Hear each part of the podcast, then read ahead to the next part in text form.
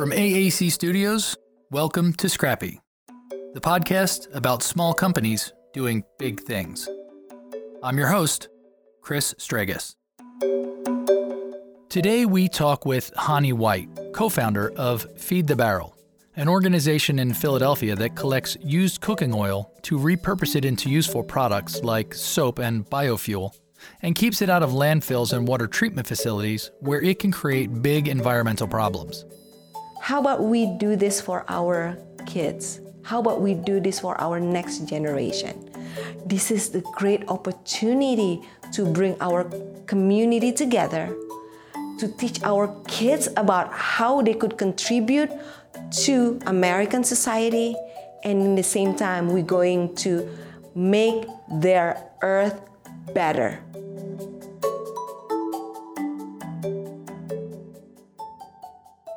One of the most communal activities shared by our human cultures around the world is the experience of food, spending time cooking and eating with friends and family.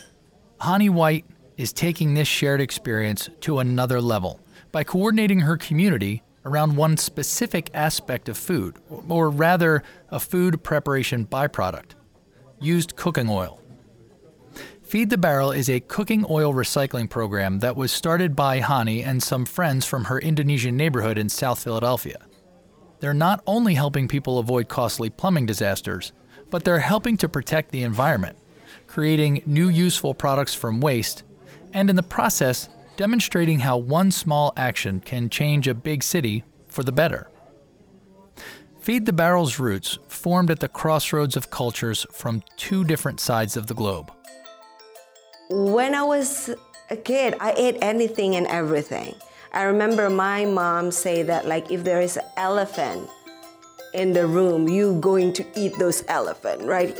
I I I'm not a picky eater. I eat anything, but um, we ate a lot of vegetables. The thing is, like my grandma grew a lot of vegetables, and meat, fish tend to be more expensive. So I remember that my mom usually purchased some meats, but not a lot. She cut it really small to share it with everyone. But there is always either meat or fish or chicken. But the main thing is vegetables. I could not quite remember where when my mom never cooked. She cooked sometimes two times a day. And it's always like a family affair, right? Uh, she always took me to the market. She always took me in the kitchen. And another plus is my grandma, she grow her own food. So we have this full cycle, right? When my grandma that lives with us have a garden uh, in the side of the house that growing our own food, and then my mom go to the uh, market to buy the meat or the chicken or the uh, fish and we're just combining it. It's just so amazing that it's such a playground for us. Um, cooking has become like a daily part of our lives. Growing up in Indonesia, Hani says that vegetables were a very common and very large portion of the meals. But how those vegetables were prepared depended largely on where in Indonesia you were. Absolutely, lots of vegetable. Um, the reason is, like I say, it's a very tropical country. Anything that we put on the ground, it will grow, like without even we taking care of it. So uh, it's easy to have like multiple different type of uh, vegetable. But the method of cooking itself is really different. Indonesia have 17,000 island, So it's really depend where you live. If you live closer to the mountain, of course you eat a lot of vegetable and you steam it. But where I'm from is uh, like uh, I'm in the capital city, and we're not too close to the mountain and we're not too close to the ocean. So we ate basically everything, and the method of cooking, a lot of steaming, a lot of frying, and a lot of deep fried also. Somehow, anything that we could think of, like uh, there is always component of frying Either it's for breakfast, lunch, or dinner, like you always have your steamed rice. On the side, it might be like fried chicken, or fried egg, or fried beef, with the vegetable, the soup. is always like even the rice. If let's say the the rice from the previous day we're not finishing up, the next day we fried it, become a fried rice, and that's become our breakfast. And it's always like frying with cooking oil. Another reason why cooking we cook with a lot of oil because it's easily available. We have a lot of uh, palm oil uh, production in Indonesia, and we do have a lot of um, uh, coconut oil also. So it's really depend on what kind of food. Like uh, we we could have like multiple different type of oil that we could use, and it's easily available and it's very affordable. And back then, back home in Indonesia, because it's tropical country, we always never really think on like how to trash it, and there is no sophisticated uh, trash system in Indonesia. We always have like in the backyard, we have like a big hole and we just dump our trash there. And then either we it's become a compost or we burned it. And uh, it's just as simple as that. And we never think of it right? So my mom always like oh the oil is too dirty. She just trash it on the ground. And without never we without ever know that it could pollute the ground. It's not part of our knowledge i guess and of course, as soon as you don't see it in your house, you don't think it's your problem. It goes to the water stream and it's like it's not no, no longer our problem. It's become like part of the part of the soil, part of the land, part of the whatever. But we, we never have that kind of education that is not good if you trash the oil just like that. In 1998, Hani immigrated to the United States with her family. But really, her journey to America had started many years earlier when her father planted a seed in her head as a young child. Since I was small little kids, my father, he is he adored United States as a country a lot. And uh, as a five years old kids, I remember he showed me like a beautiful book about United States and uh, he told me someday you're going to be at this country. And he's showing me picture of new york city. He's showing me picture of uh, grand canyon and multiple different parks national parks in the united states. And i think my subconscious mind started working there. When she finally took the journey in the late 90s, Hani settled in South Philadelphia in a community of other Indonesian immigrants. We are a smaller, very small community in South Philadelphia uh, the Indonesian community uh, really just start moving into Philadelphia after 1998. So we growing community, and we start having uh, uh like we start organizing ourselves we say like we want to be successful immigrant community. We look at a different model with the korean community the chinese community the vietnamese community. We start looking at those community it's like oh my god they are so advanced. They already have their own mall. They already have their own economic power right? We want to do something that make a difference. Hani, like the rest of her community, brought a love of her native foods with her to the States. They also brought the same methods of cooking, using various vegetable oils as a mainstay of the process. What Hani and her neighbors didn't realize at the time was just how different oil acts when it runs through cold pipes here in the Northeast US. When we came to United States, we was thinking that like trashing the oil down the drain is not a big problem.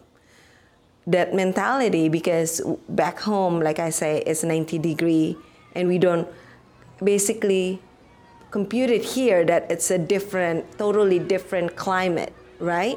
So we cook the same way, right? The way our mom cook. And when I moved to South Philadelphia, uh, we knew that the infrastructure is really, really old, but we never really think it further than that. Just like, oh, it's an older pipe, it's an older type of home, and we just trash the oil the way our mom trash it back home. We pour it down the drain, right? Or sometimes we just put it in a container and uh, we put it with our trash.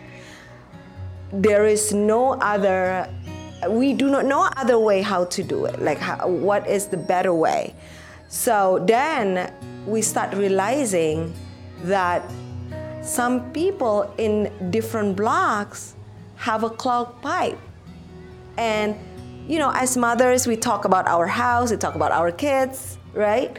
And one day my fr- two of my friends have a conversation at the schoolyard. And we mentioned about like yeah my pipe is clogged and uh, something happening you know and we have no clue what it is. And the other mother actually have their basement flooded. And what's really funny is she worked for epa and she was like wow it's not only my community problem. Someone that worked for epa have the same problem. And we start having that conversation that like hey i think i know the mother that worked for epa she start saying that like i think i know what's going on. And we're like what's going on? Right? It was like did you put the oil down the drain and put the bacon grease or like after thanksgiving the turkey grease down the drain and we like look at each other we're like you read our mind you read our you know? And she was like oh my god it's actually i was realizing that's not only us problem as an immigrant because the reason that we, uh, uh, she bring it up like i said she have a flooded basement. And uh, in south philly if we have flooded basement we never think it's because of the clogged pipe because of the oil right? Imagine that you're losing the entire basement right? Your stuff is down there. You need to pay Roto-Rooter. That could be hundreds hundreds of dollars. And we're not like economically we're not like a middle upper income. We are middle lower income so like four or five six hundred dollar that's uh, it's a like sometimes it's like half of your rent. And um, it's happening from house to house. And we start say, seeing this as a as a community problem. The more Hani talked to her friends about the plumbing, the more they began to realize it was a much bigger and wider spread problem. And solving this one issue, safely and conveniently disposing of used cooking oil, could help bring their community together and create change not only for themselves, but future generations. It could be one step to help build that more advanced community that they dreamed of. We want to have a better voice and uh, we start talking to different mom and dad and we start seeing this as like possible project that we could carry on and bring our community together right tackling it together. And plus we have the incentive of this epa mother that have like the same problem with us. And this epa mothers uh, like we, we start having further conversation and she's like maybe epa could help us. And we start seeing this as an opportunity that like if we collabor- collaborate with good institution legit institution this is going to make our community better and stronger and of course it's solving the problem too we could use this as a momentum as a movement that can bring the community together learning about the environmental and work with government federal institution.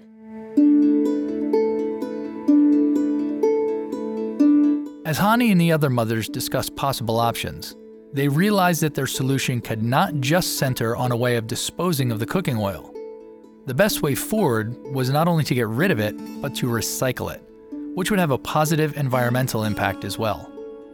Originally, we like oh, the only thing that we know is trashing the oil down the drain or trashing the oil with the uh, trash every week, right? And uh, then EPA say that like, hey, do you know that trashing the oil with your trash is actually going to end up in landfill? And when it's end up in landfill, it's going to create this methane gas that actually going to pollute the landfill also. And we look at each other, we're like, we do not know that. So there is no other way. We're trashing uh, down the drain. It's cost us money. We have this basement flooded, right? But if we trash it with our trash, it's bad too because we pollute the landfill. So we look at each other, we're like, oh my God. And the EPA say like, how about if we develop something that we're collecting it?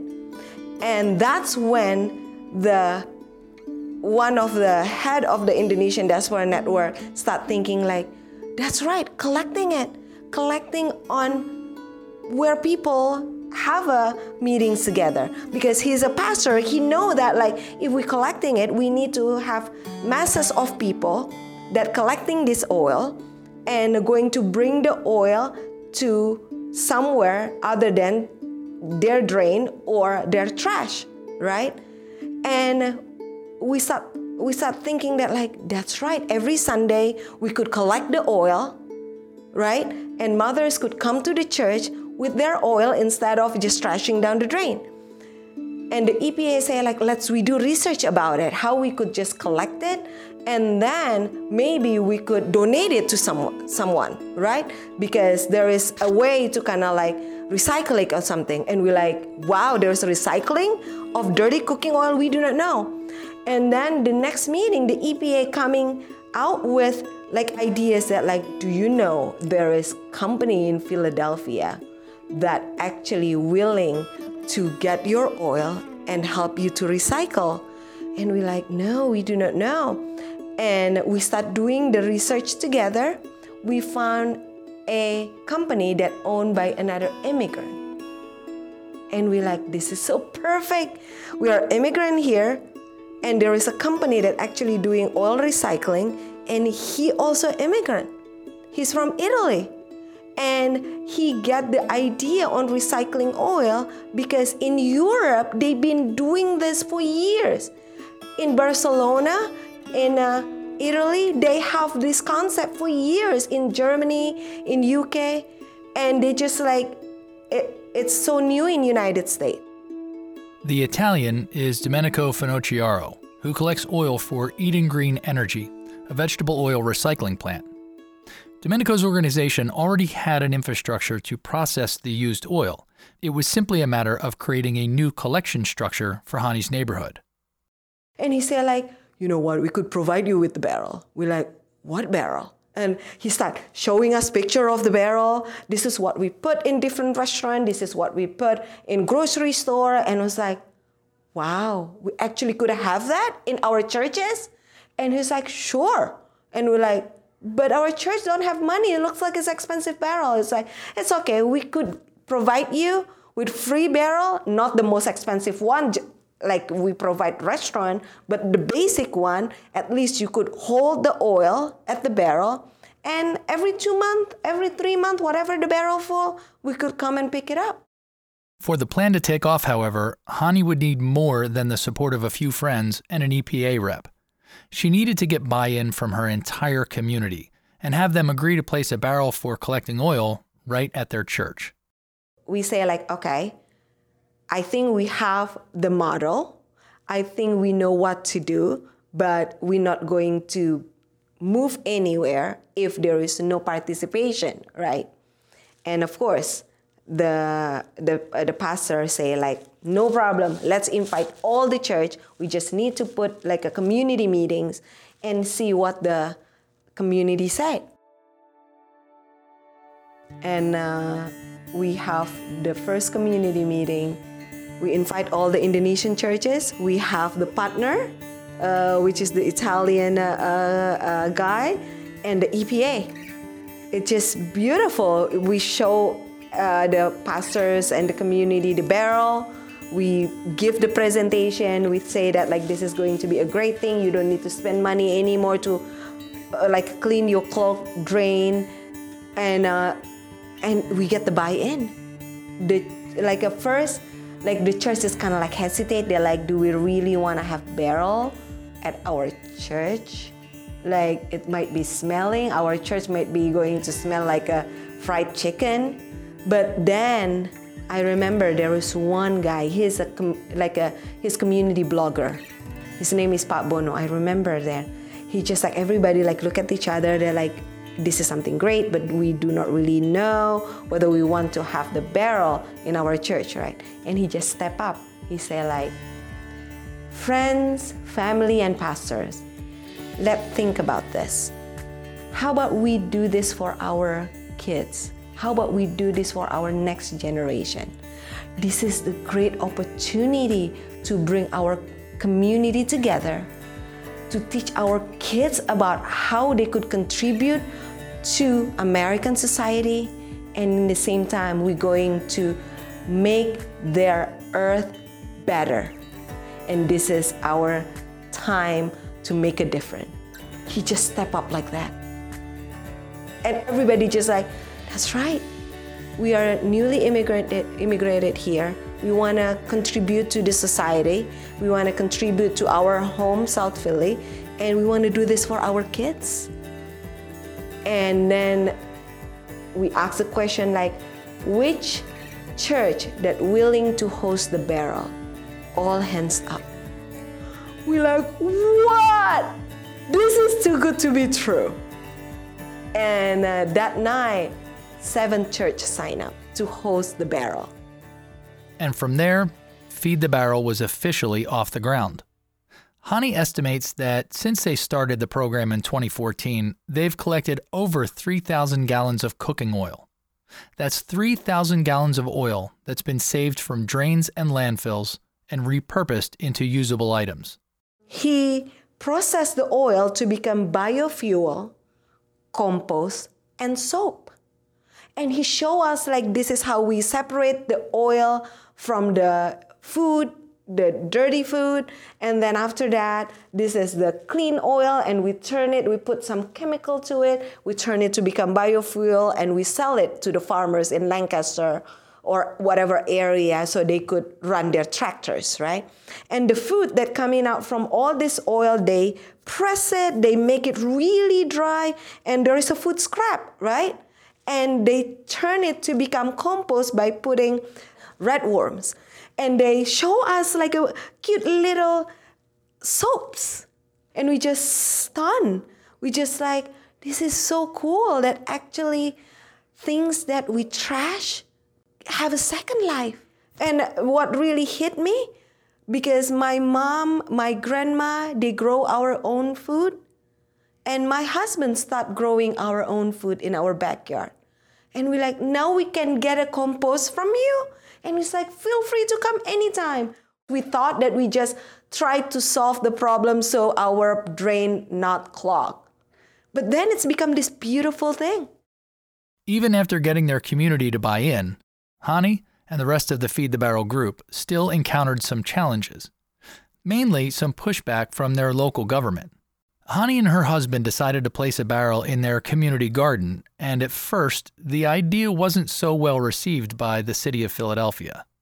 One day, there is a letter from uh, City of Philadelphia, LNI, saying that like you need to remove the barrel or we're going to start fine you a couple hundred dollar every day because you have inflammable, dangerous barrel at your backyard. And we're like, oh, okay. And uh, we like calling the Italian guy. It's like, uh, I need to remove the barrel. They say this is inflammable. This is. They say this is dangerous. Uh, it's such a, a, danger to the community. And I start thinking about the churches. Oh my God, my the churches could have the same problem, right? People could complain and think that this is dangerous. And uh, then he say like, oh, you have that kind of problem? Yeah, don't worry about it because this is actually uh, like a public knowledge that cooking oil is not inflammable. And uh, we have the secure barrel. It's not just like regular barrel. We have the top and we have the lock on the barrel. So unless somebody really want to try to do something, it's not going to be dangerous to the community. The whole experience ended up teaching Hani how important it was to educate not just her own Indonesian community, but the greater community around them. By showing people how they could make a difference with one simple act, Feed the Barrel was able to make a much bigger impact. I realized that then I feel like, okay, uh, we need to have that conversation because we try to do good thing, but other people seeing it different differently right? Because they try to uh, make sure they're they're protecting the community, they're protecting their constituent. And the way we think it, that like, hey, we're actually doing such a great thing for the environmental, for the environment, they see it as a danger to the community. So that's why we feel like the outreaches need to be better and bigger. And uh, uh, then uh, we we we start uh, doing some reaching out, like uh, like uh, we do not know who to reach out, and EPA actually helping us a lot. They say like, how about reach out to the Office of Sustainability in under the mayor's office. Uh, and we have we make that connection and uh, we have another office uh, under uh, litter litter like a street department we talk to them. So there is a, a, like a couple different offices under municipality that well aware of our program now. So we feel like we, we need to do that to be able to grow because like the more we want to have more barrel in different community the the more communication we need to do with not only the community but also the municipality. So what really cool, actually the Vietnamese community start reaching out to us. They say like, hey, we're actually doing a lot of cooking too. We're doing a lot of cooking with deep fried. So let's do this together. And also a lot of African American church actually reaching out to us and they say like hey you guys have such a great program. How we could tap into your program. So we link them with the uh, italian guy. Now that church have their own barrel. And uh, we possibly have a program also with their youth this summer. Weaver's Way, a co op grocery with a few locations in Philadelphia and Ambler, also reached out to the group. They now host barrels in their stores so that their customers and partners can recycle their oil. Hani has also been in contact with the Citizens Planning Institute, which aims to introduce Philadelphians to processes like city planning and zoning so they can help shape and preserve their neighborhoods. Her goal is to take Feed the Barrel from a standalone program run by mothers and community members to a full fledged program that is ingrained in the day to day operations of the city. So, sort of the next step is more to kind of like have this program a home. Because for the past four years it's us mothers in south philly. And um, now we start thinking and we are still communicating with epa we're like what isn't it going to be really beautiful if we could make this as an institutional? Just like what they did in barcelona and in italy. We understand that to grow this thing to become bigger and better, we need to work and collaborate and have this program a stronger home instead of just us mothers. Regardless of what's ahead for Feed the Barrel, Hani is immensely proud of what her cohort of mothers, pastors, and community members have been able to do so far. With one simple change of habit, they're making their city a better place to live all because of a group of people who weren't afraid to take a chance and find a new way to solve an old problem. You know how kids want to learn how to swim, right? Like, you never know until you jump into the water, right? You, first, you panic. First, you do not know what to do. First, you just try to have your head above the water we're like, okay, we just try to get our people not trashing their oil so we don't need to spend the money. And then we start seeing like, this is a great thing. We could have the voice in the community. We could give back to our society, right? And then we're like, oh yeah, we could educate our kids. And then we start learning that like, oh, it's much bigger thing. And the city is actually interested. And we're like, oh my God, this is much bigger than us we just never knew this is going to be this big. We never knew that one day we, the Office of Sustainability invite us to talk in the same stage with Mayor.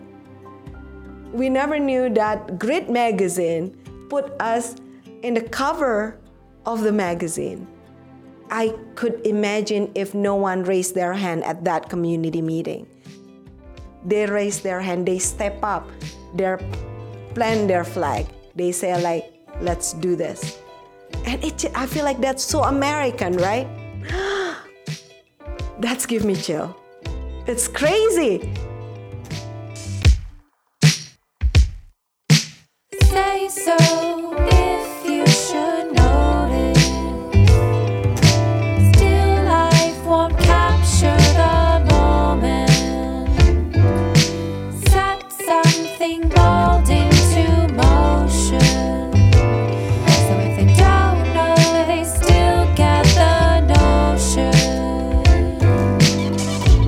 Thanks for listening to Scrappy. You can go to scrappypod.com to find transcripts and show notes, including links to the group's Facebook page, the Eden Green Energy website, and the Citizens Planning Group. We'll be back next week with our season finale the story of how Henry Salinas helped transform the town of Chandler, Arizona by giving kids an alternative to the drugs and gangs that were devastating their community. Henry passed away in 2017 after years of battling health issues, but his legacy lives on at the program he started and in the thousands of lives he touched.